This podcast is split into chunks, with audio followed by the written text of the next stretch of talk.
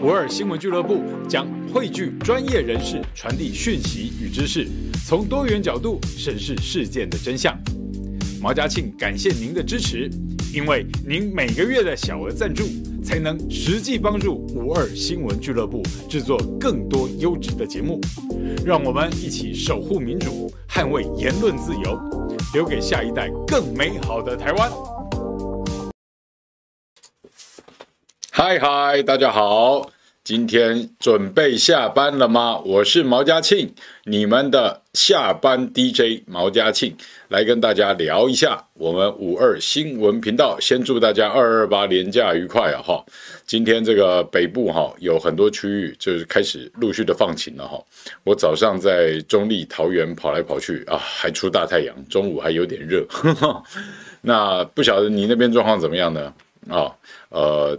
基隆东北角好像都还在阴雨绵绵，好像还有下大雨，哈，实在是就离我们现在录影的内湖啊，好像才两三公里外的戏子也还在下雨，真是台北盆地啊，这个地形变化真是气候真是非常的独特哈，就两三公里之外戏子还在下雨，然后这里就没雨，然后再往南开个呃二十公里呃桃园大太阳哈。OK，大家好，呃，今天呢、我相信这个所有全世界大家还是都在关心乌克兰跟俄罗斯的整个战争进度哈，大家追进度了吗？整个乌克兰到现在，呃，到底我们要怎么去看待哈这个这一场哈这个你说它是千百年来的恩怨也是，但是你说它是最近被呃。美国跟这个西欧这些强国哈煽风点火，导致说这个曾经哈在呃乌克兰这个我们讲说颜色革命之后哈上台的这个亲美政权的这个泽伦斯基总统哈，他现在有些荒腔走板了啊，有些内外都好像。不是不是很罩得住的那些状况哈，渐渐的都显现出来。整个乌克兰现在面临的种种危机，哈，呃，美国跟那些他们的盟国，所谓的美国盟国哈，七大工业国，他们也开会说要这个加重对俄罗斯的各种制裁，包括说是不是呃三百个国会议员呃赞成呃所谓普京啊。俄罗斯总统普京的这个宣战，哈，赞成的三百个国会议员，他们好像也要对他们个人加以制裁，以及一些呃俄罗斯相关的明显的军工，还有一些银行，哈，他们都要开始给予制裁。那在此同时呢，北京在昨天直接公布说，呃，他们要加大进口俄罗斯的小麦。啊，俄罗斯的小麦，俄罗斯是全世界第三大的这个小麦出口国。哈，那中国大陆以往跟它的这个依存呢是存在的，但是并没有这么高。现在中国大陆说要加大采购，呃，反正俄罗斯跟之后你可以预见的未来，哈，不久的未来，就是说在乌克兰，好，可能也要面临它这个。不管是现在泽伦斯基希望能不能够做到中立，啊，我相信普京也不会让泽伦斯基予取予求，哈。那普京拿下了乌克兰之后，要怎么样这个善后呢？你是要直接让他有一个普京培植的政权起来，呃，加入俄罗斯联邦呢，还是说你就直接把它并掉了，变成你们斯拉夫啊？大一统嘛，那大一统的话，我看这个波罗的海三国啊，可能现在也在剉咧等啊。不过波罗的海三国呢，他们已经顺利的加入北约了哈。那所以说，普京当然还有他棘手的一些状况，但是他对乌克兰，他所谓的这个 special military operation 啊，特别军事行动啊，英文翻译啊，特别军事行动，他会走到哪一个地步去？我们必须要理解，就是说，现在呃，俄军大约五六万人已经在乌克兰境内啊，在乌克兰境内做什么？绝对就是说配合着一波一波的飞弹空袭，然后陆军要进驻在他们各个节点，哈，包括各大城。那很多消息都指出，哈，在基辅周边已经有四条战线，哦，基辅的周边已经有四条战线，就是俄国的陆军。包括他的机动装甲部队以及他的特种作战部队都已经在那边与乌克兰军队有对峙，有呃整个战斗的状况发生。那特别的一点哈，特别让我注意到的一点是说，乌克兰呃他们的总统跟他们的国防部一直都在发出捷报哦，一直都在发出捷报。好，这个捷报就是说啊，他们又打掉了呃俄国几架飞机，又打掉了俄国几辆装甲车，又在哪里歼灭了他们什么部队？好，这种类似的消息，乌克兰一直在放。但是与此同时呢，这个泽连斯基总统呢，他又亲自对外说，说他跟拜登通过电话，可是拜登并没有要为了乌克兰出兵啊，北约也不会为他有什么加强的抵抗。这个俄罗斯所谓入侵乌克兰的行动，北约跟美国老大哥，对不起啊，袖手旁观了哈。他直接就这么说了，他是非常这个沮丧的去这么讲。好，那他在此同时呢，他也说了一些这个可能喜剧演员才说得出来的话。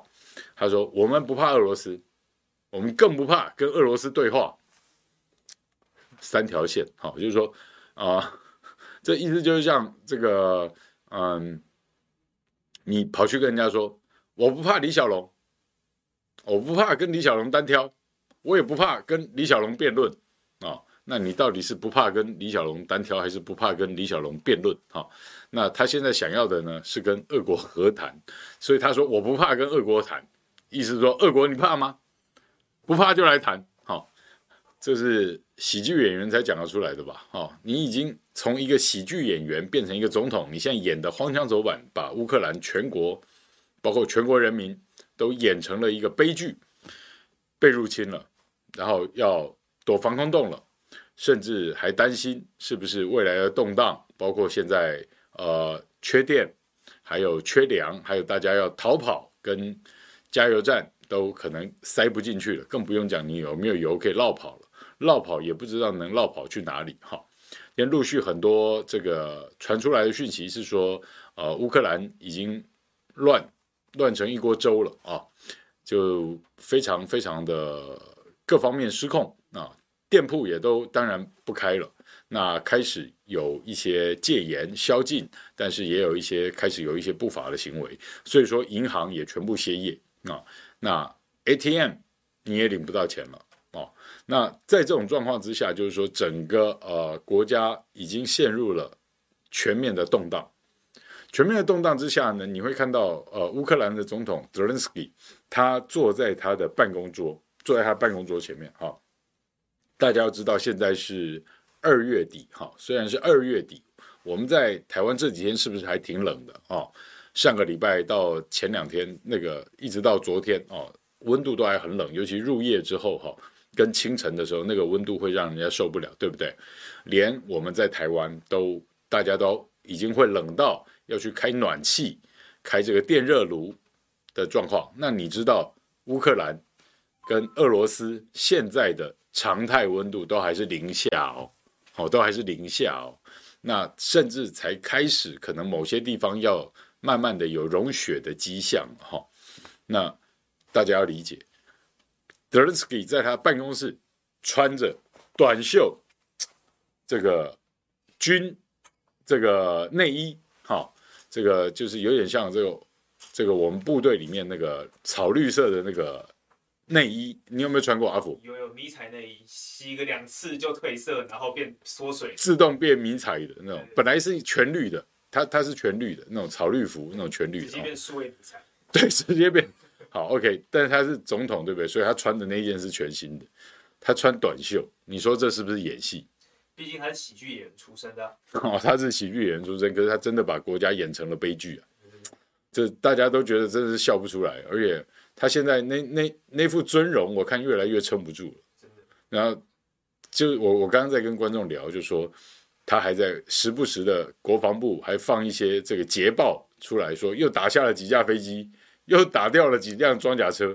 你现在去搜寻，网络上都还有这些相关的新闻在流出来。上午才说打掉六架而已。哇哦，实在是。可是自己掉了多少人？他，我记得我上午看的时候，他说被打伤了三百多人，死了一百多人。嗯哼，对啊，对，但是这些讯息目前都是初步估计而已，你无法去证实，而且我都不觉得是真的消息。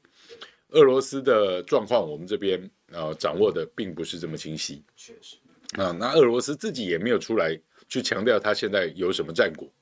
那那俄罗斯到底强不强啊？普京的整个形势是够低调沉稳，而且是凶悍的。好，他现在就像是你去真的去看一个，你用北极熊来分析普京跟现在的俄罗斯。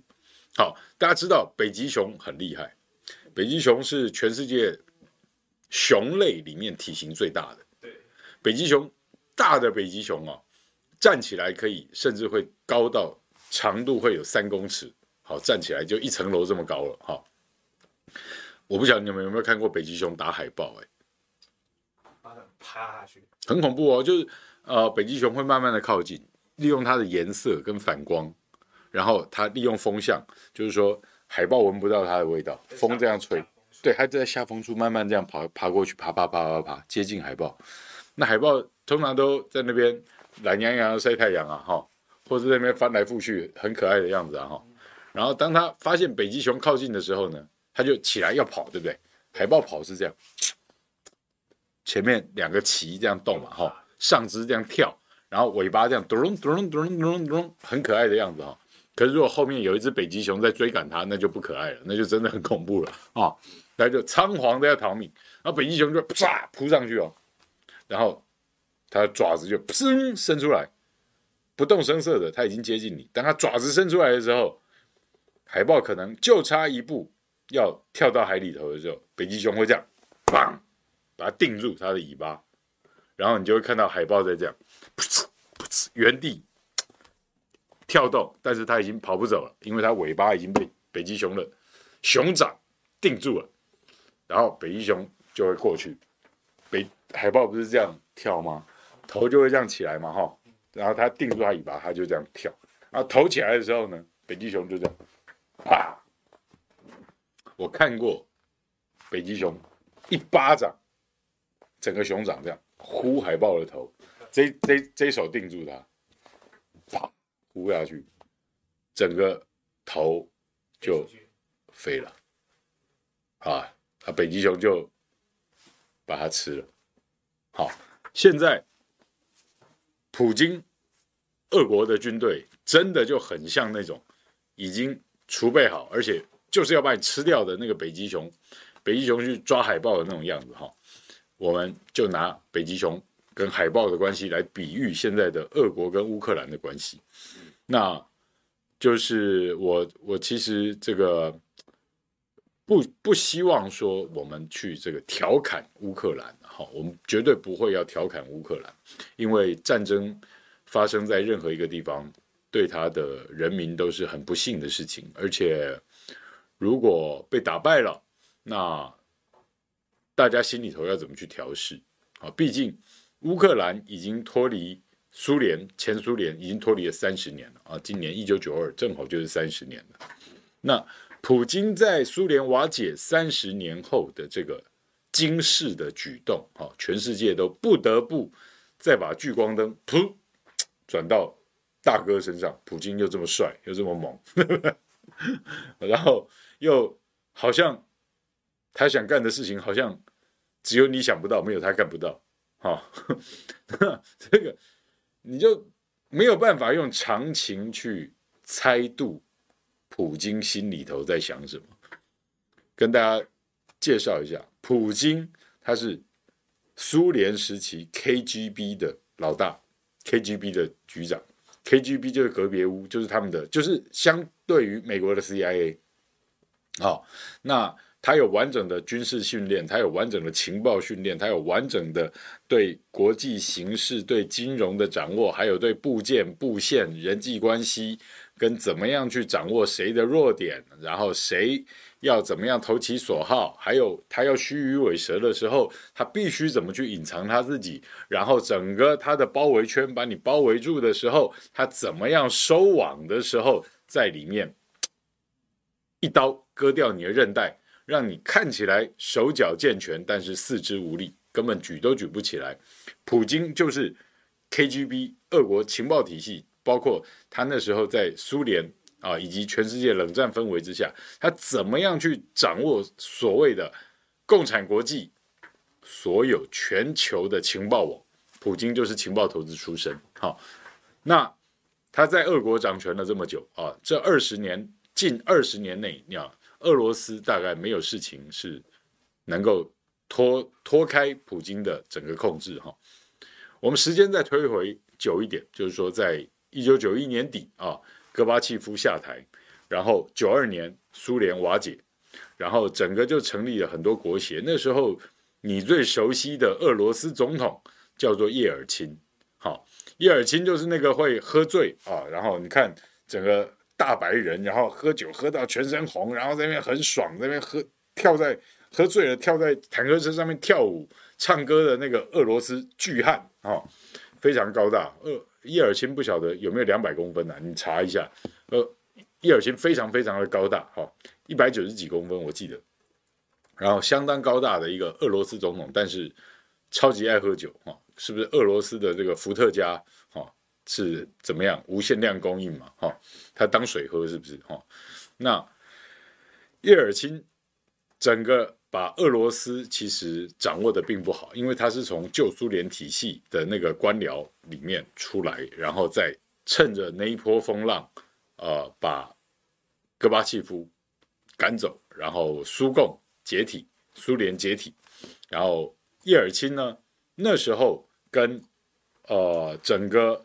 所谓东欧哈，从波兰哦，我到俄罗斯，整个东欧哈，以前东西对抗冷战，好怎样？查到了吗？一百九，一百九，叶尔钦一百九十公分，相当大只，相当大只的一个俄国巨汉哈。那叶尔钦呢？他那时候呃，我们说欧洲的东西对抗哈，就是东欧、俄罗斯、苏联为主体的，就叫华沙公约组织。美国隔着大西洋抓着英国、法国，那时候玩的东西叫 NATO，就是现在依然存在的北约组织啊。那时候北约本来在呃苏联解体哈，大家要知道那时候刚开始，欧洲也是在面临一个新秩序，包括东西德也才刚合并没多久啊，东西德也才刚合并没多久，然后苏联解体。整个欧洲在面临所有的秩序重整，好，欧盟的前身叫欧洲共同体，好，欧洲共同体 那时候，呃，跟北约，然后对抗整个所谓的华沙公约国组织，华沙华沙公约国，哦，那大家在那边讨论苏联解体之后，第一个遇到的棘手问题就是华沙要解解除。北约主张华沙要解除，所以说华沙解除了，没有跟没有组织能够跟在欧洲能够跟北约组织对抗，那北约是不是该解散？你的存在不是当初为了对抗共产主义吗？苏共垮了，苏联解体了，你还在那边干嘛？还有俄罗斯哦，他不能放过你。讲到重点了，为什么？因为如果我今天我的假想敌。好，红色代表俄罗斯好了哈，黑色这边代表这个西方强权比较大一点哈。那以前有个老笑话了哈，就是说苏联苏联跟美国对抗的时候，其其实有蛮多老笑话，就是说呃美国人就是说美国人到莫斯科观光，然后跟那个呃跟那个俄罗斯跟俄国人说，我们美国很自由，我们任何人。在白宫面前骂美国总统都不会有事，真的嘛？对不对哈？但是在台湾骂蔡英文，你去总统府前面，在总统府前面骂蔡英文，你会被警察抓走，真的，问我就知道，我常干这种事。然后好，然后俄国人冷冷的看着美国人，一点反应都没有，说：“如果这样是自由，那有什么难？”嗯，怎么可能？你们有这种自由吗？俄罗斯人说：“我们任何一个俄国人要在白宫或是在克里姆林宫前面骂美国总统也可以啊。”你懂这个事？对，对，就他确实不自由，他不能骂苏共总书记嘛，对不对？哈，他他说我们任何一个俄国人也可以在克里姆林宫前面骂美国总统啊，骂美国总统算什么？好，这是苏联的冷笑话哈。那后来呢？还有一个苏联老笑话，就是说苏联解体之后，俄国人开始可以去美国玩了啊，他们终于到了美国了。到了美国之后呢，他们才看到哇，美国图书馆还有路边的杂志，把以前的旧苏联讲得如此的强大。我们要请全球去围堵，以免赤色蔓延，啊，对不对？以前在我们，我我相信年纪可能跟我一样，或是比我大一点的观众，大概都知道这个事情。年轻人像阿福这个对国际跟历史有涉猎的人，也知道那个状况。苏联曾经这么强大。但苏联人不知道为什么？因为苏联人连面包都吃不到，就像北韩的那个平民一样啊！他们他们被美国行塑的是一个假象，他们根本没有那么强。他们老百姓都知道我们没有那么强，但是美国为什么就要把它讲得那么强？印证到今天，华沙公约国已经解散了二三十年了，北约还要在那边，因为美国为首的。这些西方强权，美英法德这些强权，哈，他们如果没有一个虚构的强大的假想敌，他国会怎么通过法案去军购？怎么样去养美国那些军工体系，以及他们背后的华尔街？大家懂这个事情了吗？他们是一个联动的关系，对不对？如果这个敌人不够强大，那我当然。我们就不要花那么多钱去买武器啊，就不用做什么又贵又难用，还会掉到海里面的 F 三十五啊，对不对？就不好交代嘛。你还要发射这么多人造卫星跟火箭，你还要做这么多航空母舰，Why？我们没有这么强的敌人啊，敌人在哪里？他所以他要把苏联讲得很强，他要把谁讲得很强？其实以前就所有的现代化军力。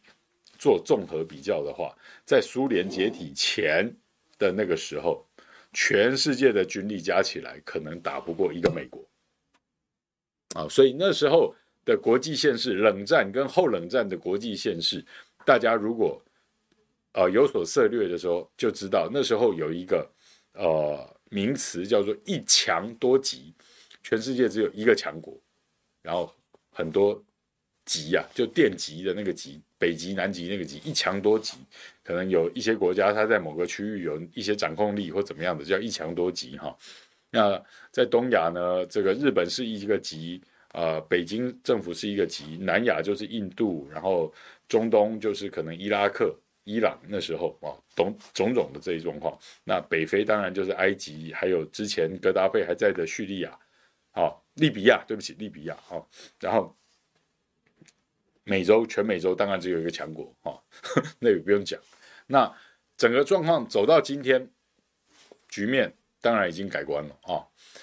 曾几何时被形容的很强大的俄罗斯，它全国的 GDP，俄国这么大哦，俄国有两千万平方公里的国土，好，两千万，它的零头的零头都比台湾大很多，好，就连乌克兰那个我们现在在讲的那两个。被俄罗斯承认的这个乌东的两个邦，顿顿内斯克那些，顿内斯克这个这那两个邦啊，都比台湾大很多。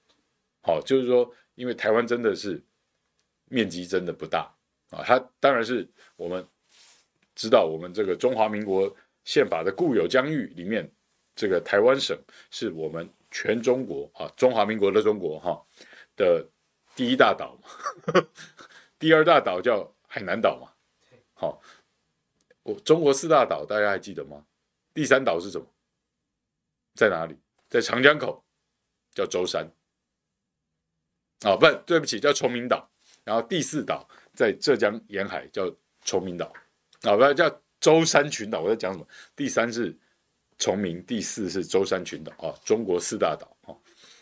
哎呦，这个我的地理好像还不错哈。啊，对，都没听过啊，你都真的吗？你只知道第一大岛叫这个澎湖，是不是？好好，台澎金马的这个，我我们算大陆就对了，台湾大陆。台湾大陆的第一大岛叫澎湖，毕竟我们的首都是南京嘛。对对对对对对，我们的首都还在南京，没错，你讲的对啊，只是不归我们管而已。好，Anyway，讲回来，这个乌克兰跟啊苏联的对抗，啊跟俄国的对抗，我一直讲苏联，我潜意识的讲苏联，因为苏联解体三十年，我觉得今年，呃。普京想要恢复旧苏联的那种感觉，甚至是我觉得很多人比喻说他好像也不是苏联，他好像要超越，因为他把列宁跟赫鲁雪夫全部骂了一顿，说他们乱划分国土、乱怎么样怎么样的啊，就他已经因为苏共解体、苏联解体了，他对那一段过往他觉得相当不屑，他也觉得很生气，因为他是大斯拉夫民族主义者。活活在最辉煌的年代，可是现在又那么落寞。对，所以说他感觉他是这个，很多人形容他是普京大帝，沙皇 Tsar，沙皇，好、哦、像不像？像，像 真的很像，那种那种气魄，还有那种啊、呃，选完总统当总理，总理当完再回来选总统 那种感觉。他他不是沙皇，谁是沙皇？沙皇都没有他当的久。那接下来啊，就是说你再去看，就是说整个状况哈，走到今天，就是说，嗯，去看一看，就是说，当苏联解体之后的俄罗斯，它走到今天，它的整个 GDP 没有南韩多，就是说它的国土到两千万平方公里。全世界最大的地区，但是它有过半的领土是在极圈，啊，对，永冻层、永冻土，就是说，呃，俄国特别在西伯利亚哦，我不晓得大家知不知道长毛象，长毛象一直到今天都还有的挖，在西伯利亚，而且挖开呢，肉还可以吃，真的吗？因为它是冰库啊，它天然冰库啊。它永远就冻在那里啊！你刚不是也讲到永冻层了吗？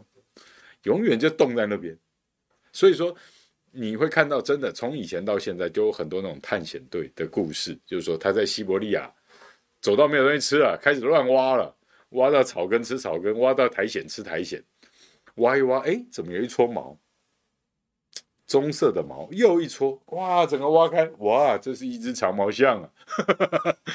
然后就开始拿刀撬，啊，挖到象肉了，烤一烤吃，OK。他已经死了 N N 年几千年了，但是因为他就冻在那边，哦，西伯利亚就这么冻，比你家比我家的冰箱加起来还要冻，所以他肉都没有坏，他就还是可以吃的长毛象。我说的是真的哦，我说的是真的哦，只是。没有人有那个闲工夫、闲力气跑到西伯利亚去挖长毛象哈。那当然，以前人家会去挖长毛象，不小心挖到长毛象的话，会把它最值钱的象牙锯下来啊。象牙卖到哪里？卖到很多地方喜欢象牙，特别在这个泰国跟中国哈，中国人跟泰国人特别喜欢象牙，我也不晓得为什么哈。那嗯。可能以前珍贵的东西不多了哈，实在不要去动象牙的歪主意。大象那么可爱，你去动人家牙，动人家的象牙干什么？那是人家天生的，就这漂亮的东西要长在人家身上才漂亮。你拿回家摆着干什么？你去刻一个印章，或是做一个什么雕饰品，用人家的象牙，实在是不道德，不行，不不可以这样。我们要爱护大象，大象那么可爱。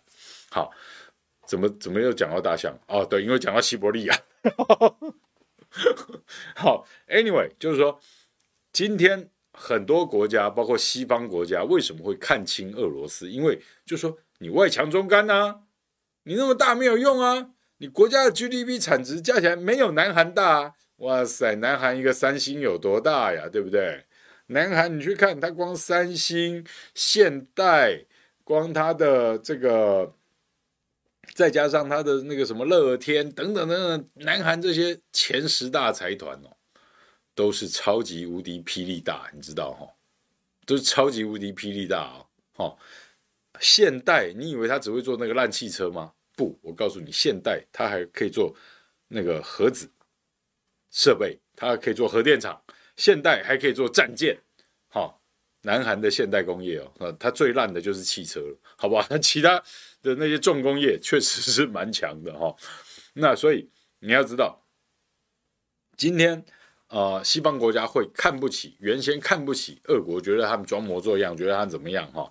那普京记不记得几几年前在这个呃大陆啊，在召开这个 G20 啊 G20 的时候，这个普京还兴冲冲的拿着一支这个俄罗斯军方做出来的手机，双面有两萤幕双萤幕的手机。普京还兴冲冲的拿去给习大大，两个人在那边，然后被国际媒体拍到，意思是说，这只手机不错，你要不要买？哦，那就是说，俄罗斯的这些工业当然跟不上其他先进国家，包括在做电子产业里面，现在你论量、论值、论价钱，就是大概全世界最强的。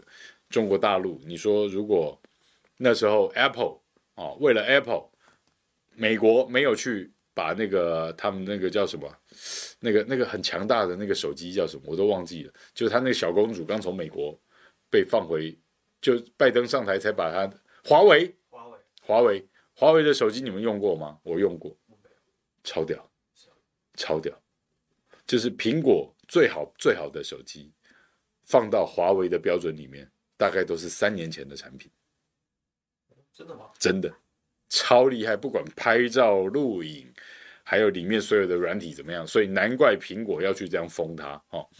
那反正无敌霹雳厉害了。我那只华为用的时候都已经好多年前了，二零一几年、一七年的时候了。好，买那只华为是为了要了解华为有多好。然后阿福，我跟你讲，你你可能不信。因为我不喜欢手机这种东西，然后，所以我只要可以用就好了。但那只华为超好用，超厉害，厉害到什么程度？我有一次在立法院绝食，然后就我跟黄士修去绝食，然后那只手机呢，就绝食，然后手机没拿好掉下去，掉下去的瞬间，啪，就镜面啪着地，对不对？然后好巧不巧。旁边我忘了是谁，忘了是侯汉廷还是谁，一脚就踩上去，没坏。然后我就把手机拿起来，按一下旁边，哎，还会亮，拨一下，哎，嗯嗯嗯，可以用哎。可能然后，但它左下角荧幕已经有一点裂。嗯。然后呢，很好玩，就是说它的那个面板，嗯，它的面板变曲曲曲线，嗯，曲线 LED 面板就已经爆开了。就爆开一点点，对，膨起来了，但是还是可以用嘛，哈。我那样继续用了一年，那是蛮勤的，对，不是，就是我，反正他真的都正常哦，他真的所有功能都正常，而且照相照下来传给别人也是超好看哦，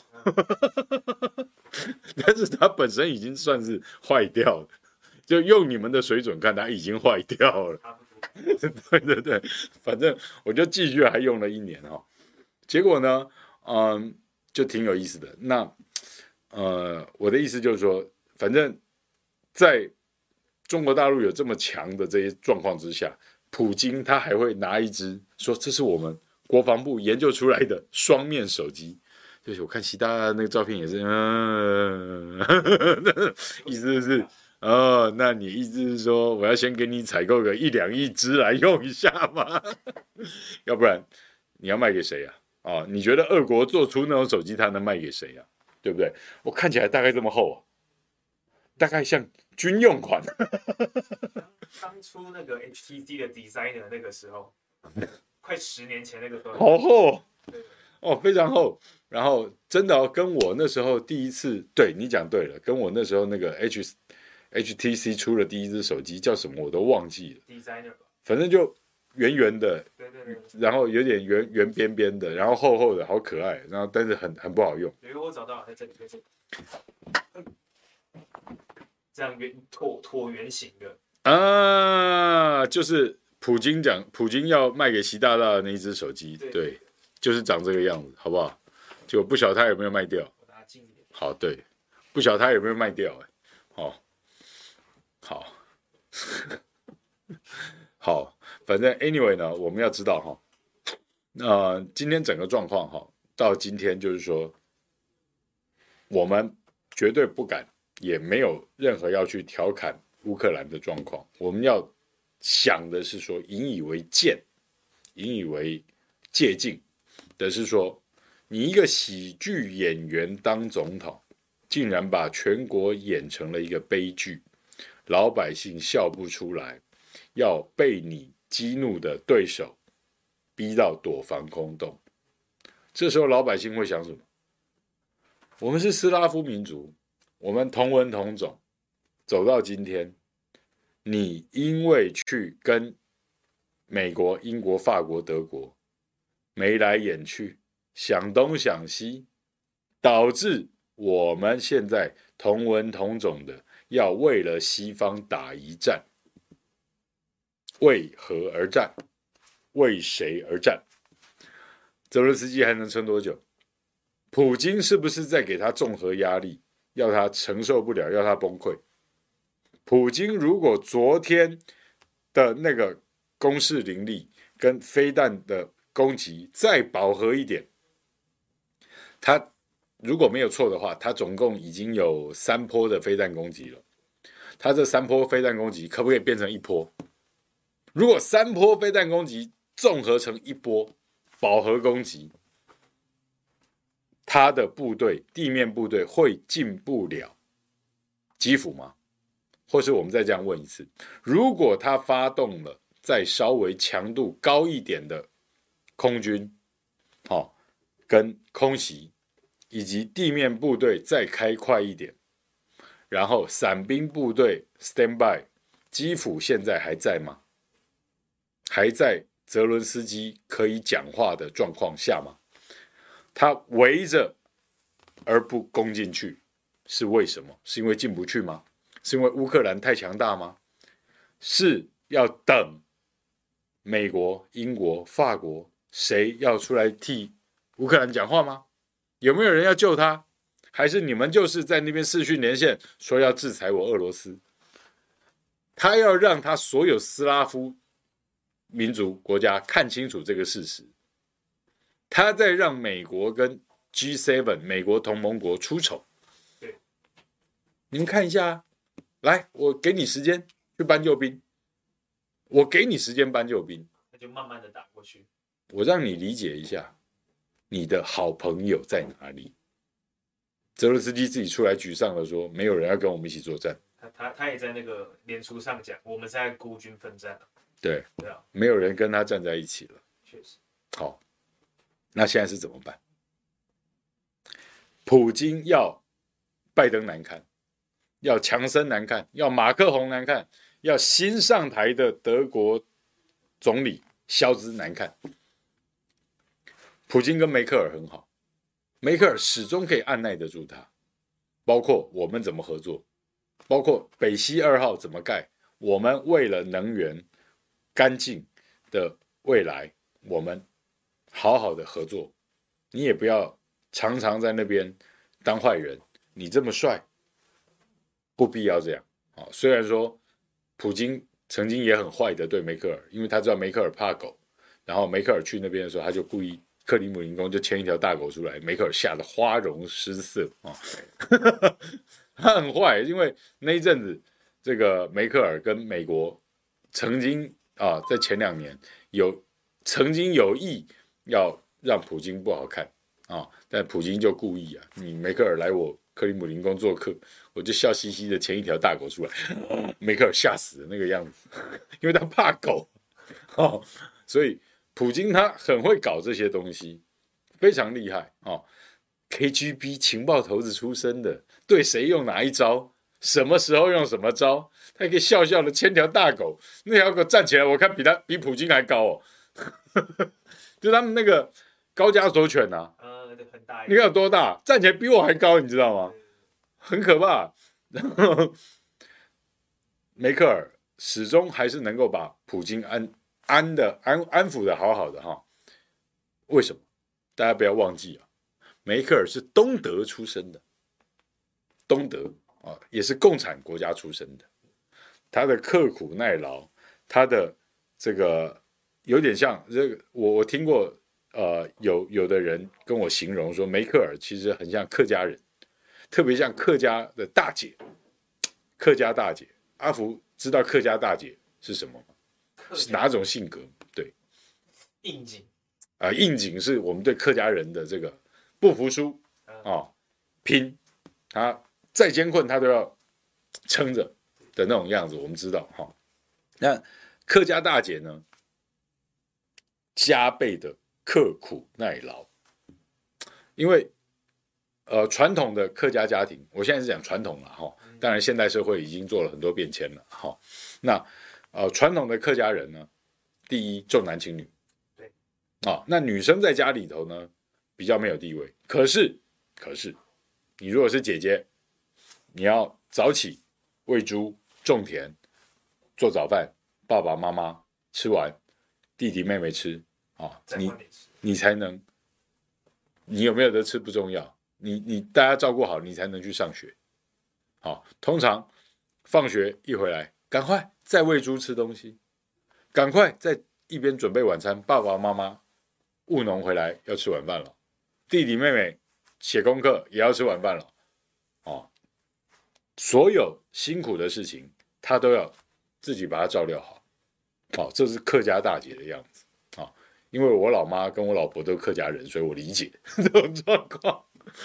然后那有就有人把梅克尔形容成这样子了哈，那你觉得像不像？我觉得很像，梅克尔就是。德国的客家大姐，东德出身，然后他又理解以前好穷困、好可怜，还要被欺负，然后这个东德这么小，然后旁边西德这么强又这么有钱，那明明同文同种，要被苏联跟美国切开，对，硬是盖一道墙，哎，对，就要把你连柏林都要切成东西柏林，对，多可怜，然后。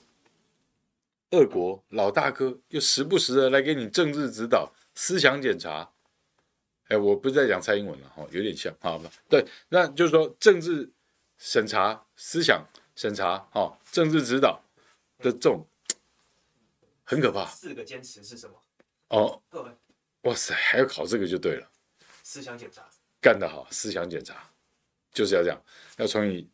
脑袋里面掏出来给我看，你有没有带我要的手帕、卫生纸啊？有啊，放回去，干净，爱卫生啊，思想卫生啊，没有的话打屁股啊，出发，检讨报告，思想教育，上政治课。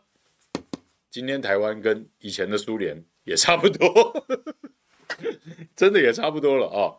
所以我主要讲乌克兰，讲讲到这些地步，大家应该要知道，就是说为什么我们说。战争的感觉并没有这么远，哦，战争的感觉它其实真的没有这么远，因为，呃，乌克兰也罢，北韩跟南韩，大家都好像已经把北韩、南韩的那种就在隔壁的那种紧张都已经不算在真正的紧张范围内了。台湾是全世界知名数一数二的火药库。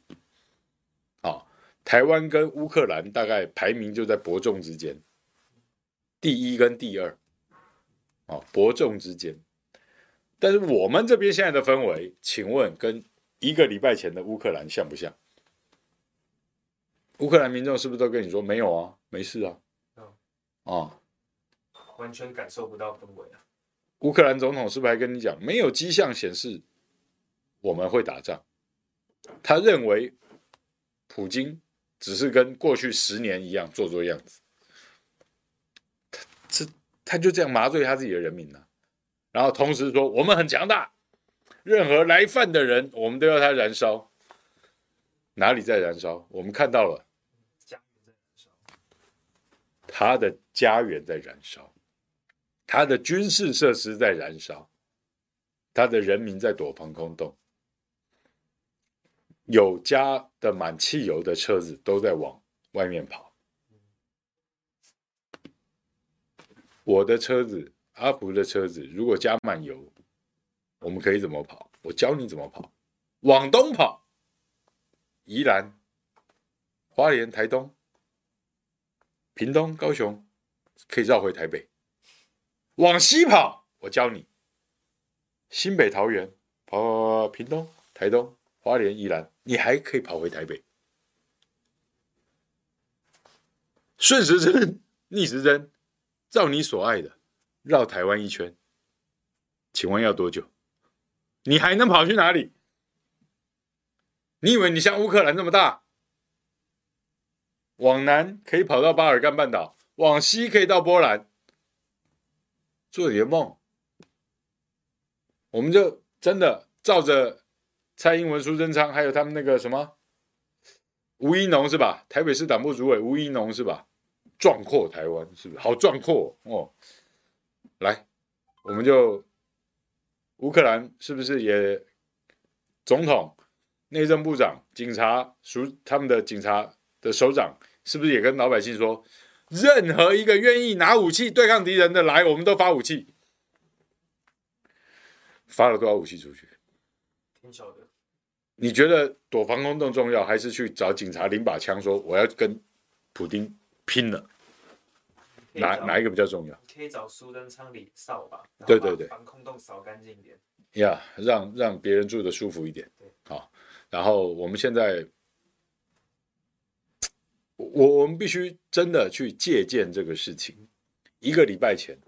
泽伦斯基 z e l e n s k 也骗他的人民说不会打仗，而且任何来犯者让他燃烧，结果是自己的家园在燃烧，打到他现在快崩溃了。普京还故意围着我，只要确定你跑不掉，我的机动部队、我的飞弹、我的战斗直升机，只是要确定你泽伦斯基跑不掉，而且我让你知道跑不掉。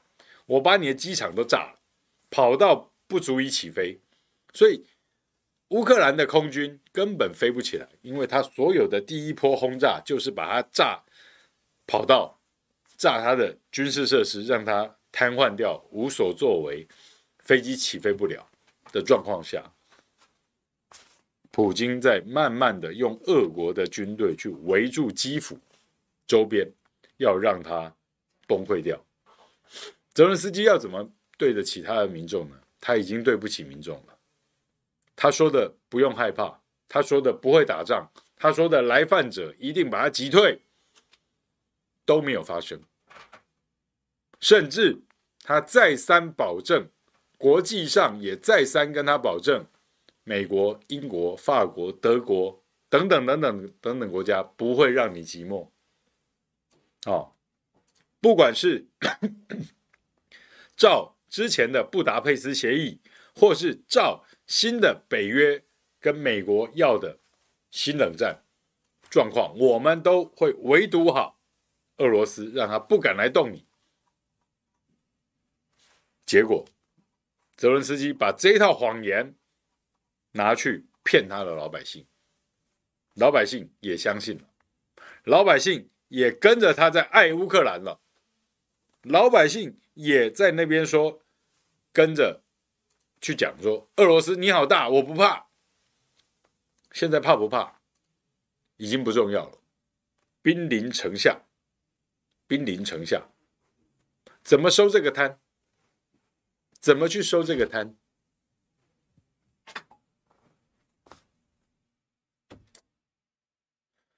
围而不破，我围着你，我部队要进去。分分钟的事情，但我就不进去，你来跟我打，我跟你打消耗战，反正我的后勤补给我算好了，我怎么围你，需要用什么方式，然后我要让你今天宣布戒严，明天宣布宵禁，后天宣布全面瘫痪。好，我要你再来宣布不了事情，我把你的直管系统全部破坏掉，你的指挥、管控，还有你的通讯，我全部把你破坏掉，我让你全国封掉，大量的难民要往外跑。美国又讲了一句话了，啊，美国说波兰可以接收一百万乌克兰难民。注意听好，美国是说波兰可以接收乌克兰一百万难民。而不是说强大的德国、英国、法国可以去接收一百万难民。你觉得波兰收得了一百万难民吗？波兰自己都顾不好了，谁出钱养啊？美国讲的就是波兰接收，因为波兰在乌克兰旁边。那你接收难民，谁出钱？谁负责？然后美国一些更滑稽的政客来了。美国要面临其中改选了哈，美国民主党，Joe Biden 是民主党嘛哈，民主党就有一些州长开始跳出来说，我们这些州可以接收 乌克兰难民，然后美国的酸民就开始，共和党的酸民，就川普的共和党的酸民就开始在下面讲，某某州长，你是不是喜欢乌克兰美女？某某州长是货哦，nice，good，very good。等等，反正就在那边开始，就是共和党、美国的酸民酸起来，那个真的是酸死人。我跟你讲，酸到毫无教养，酸到没有人性，酸到月球表面去了。好，这非常可怕。那美国当然是讲风凉话。哎，人家有难民是你造成的，你现在还说我帮你收难民，你不要害人家作乱，不就不会有难了吗？没有难，怎么会有难民呢？美国是这种咖，你知道了吗？美国接收什么难民呐、美国撤离阿富汗的时候说会接收他们美国曾经在那边雇佣过的所有人，曾经替美国政府打过仗、服务过的人，他们会把他全部接走，不会让塔利班去弄他们啊！我差点讲塔利班，对，不会让他们在塔利班的统治下受威胁。美国接从阿富汗接走多少人？你告诉我接了多少人？笑死人！去年底有一个阿富汗，今年初有一个乌克兰。我们的执政者还在学泽伦斯基骗自己老百姓。阿富汗的总统后来坐着飞机带着金条美金落跑了，还有好多美金掉下来，来不及带走，他人还是跑了，带走的也够多了。阿富汗总统不是落跑了吗？现在人下落何处？哎，阿福查一下，告诉大家，阿富汗总统现在何处？啊，泽伦斯基呢？普京不会让他跑了，除非最后美国、英国、法国、德国出来瞧，瞧到普京满意的条件为止，要不然他不会放泽伦斯基走。我就是把你围住。老子就是给你难看，你的盟友嘞？我在这边等他们来救你。我不进基辅，至少我昨天没进，今天没进，他可能会等他三天，也可能会等他一个礼拜。他只有他搭机逃跑，逃跑了哈？对啊，就没有十八万美金，不止啊，至少十八万现金吧？因为他儿子在外面就几亿几亿的在在买房子买地了。跨年的时候也有一则，对，在哪里？瑞士吗？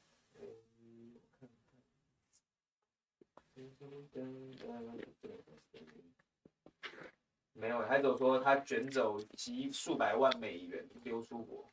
OK。离开阿富汗。好吧，反正没有讲去哪。流亡总统了，阿富汗的流亡总统了，美国人扶植的总统了，在美国长大的阿富汗人。美国扶持他在阿富汗当总统，然后绕跑了。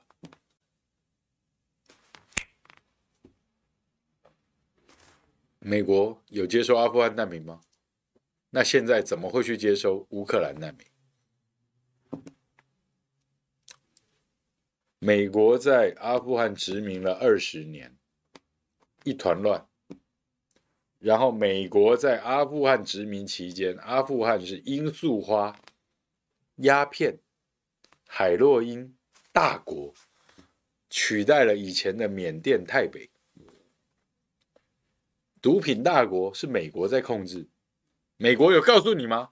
美国会告诉你说他为什么要杀宾拉登吗？因为宾拉登让所有阿富汗人跟阿拉伯人喜欢他的第一件好事情，就是宾拉登把在地军阀干掉之后，砍掉罂粟花，禁毒，断了美国的淫念，美国人赚不到这个海洛因的钱。美国人会告诉你是这件事，所以他一定要杀掉宾拉登吗？不可能美国人讲的话，你愿意信？好，那肯德基都可以很好吃的，肯德基好像有点好吃，还不错吃。可是以后我们要尽量少吃，因为我跟你讲，肯德基的鸡都吃奇奇怪怪的饲料。真的吗？嗯，我都吃台湾的土鸡。肯德基的鸡都是美国鸡，呀，因为美国鸡肉便宜。对，哦，而且它是美国企业，它必须要卖美国鸡肉到全世界去。麦当劳不是用台湾的鸡吗？你以为台湾有多少鸡啊？全台湾的，我们全台湾每年卖掉的鸡，百分之七十五是美国鸡耶。哦，真的？对啊，那他有可能卖台湾鸡给你？台湾有几只鸡呀？我这里有一只，蛋都没啊。对，阿福，哎，阿福的蛋还有在卖吗？嗯，没有。哦，已经没有在卖蛋。没有没有。那那之前那盒蛋叫什么蛋？My egg 不是吗？不是你的蛋吗？好像还有 哦，对对对，好，对，买不到蛋的可以上我们的那个呃五二新闻俱乐部，我们的那个什么购物网站，我们有个我们有一个购物商城，买得到蛋哦，而且好蛋哦，对我觉得还不错，嗯，哎，怎么有网友讲着讲着说，朋友在乌克兰代孕五十多万人民币，是找代孕还是找代妻呀？啊啊！乌克兰美女是不是？嗯，哎呦，哎哎，我怎么看到干净核能帮我 PO 了？毛家庆，桃园中立，桃园应该是桃园市中立区议员参选人，对不对？哎，对对对，参选人毛家庆，就是我本人。对，谢谢谢谢干净核能帮我 PO 了我的脸书，中中立还有我 YouTube，中立市，呃，中立区了，它本来是中立市，桃园县的时候是中立市，县辖市。对，但是后来整个桃园升为直辖市之后，它就变区了。嗯，对，好，我嗨嗨，大家好，喷水晶姐姐满满，马盛晴，愤怒的中国人，干净核能，玉郎，嗨嗨，代孕，OK，好，嗯，所以真的，呃，不要去善笑乌克兰，我们要心存警惕。因为我们的总统跟泽伦斯基有百分之八十七的像，八十七趴像，不能更像。说美国人会帮我们，说谁会站在我们旁边？你对于美国、对西欧强国来讲，有乌克兰重要吗？你的矿产能源科技有乌克兰这么强大吗？你记不记得中国大陆的第一艘航空母舰是从哪里买回来的？乌克兰。瓦良格号、瓦良格元帅号就是乌克兰卖给中国大陆的。辽宁舰不是也是吗？辽宁舰就是瓦良格。对对对。对，瓦良格就是在乌克兰的时候，它叫瓦良格。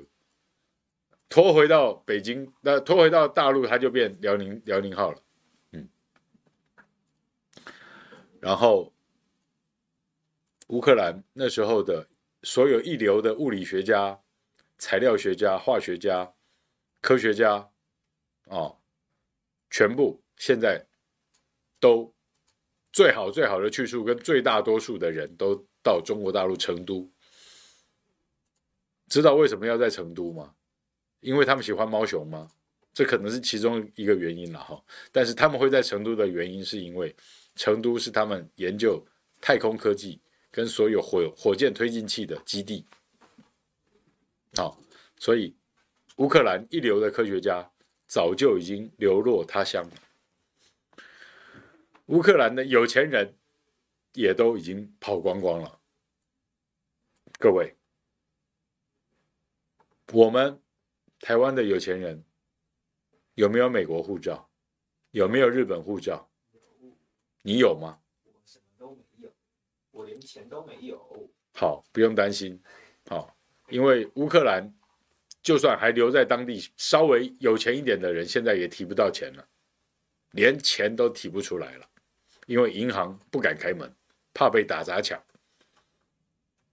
银行的这个航员也要去躲防空洞。他们家有多少储水、储电啊？没有储电了哈，不可能用电池发电嘛哈啊，用爱发电只有蔡蔡英文讲得出口哈啊。他们家有多少水、粮食、瓦斯？我不晓得他们现在还在零下温度，要怎么面临这一场战役，以及。泽伦斯基还要多久才会全面崩溃？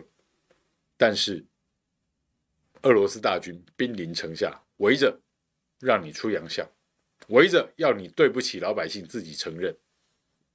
普京厉害、恐怖、精准，也让美国、英国、法国、德国出尽洋相。你的朋友呢？泽伦斯基，赶快叫你朋友来救你。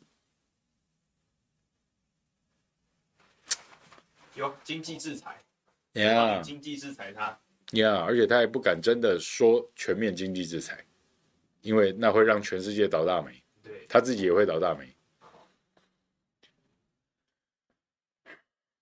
乌克兰很远，但是战争离我们有这么远吗？脑袋清醒一点，保护好自己，保护好家人，保护好你的朋友，保护好我们重视的人。二二八年假到了，民进党又要炒二二八了，二二八。一堆谎言，一堆仇恨，他们甚至还加工仇恨，不要被骗了，清醒一点，清醒一点，不要再被民粹了，不要再被激情的话术给套路利用了，加油，爱你们哦！我们是五二新闻俱乐部，下回见，拜拜。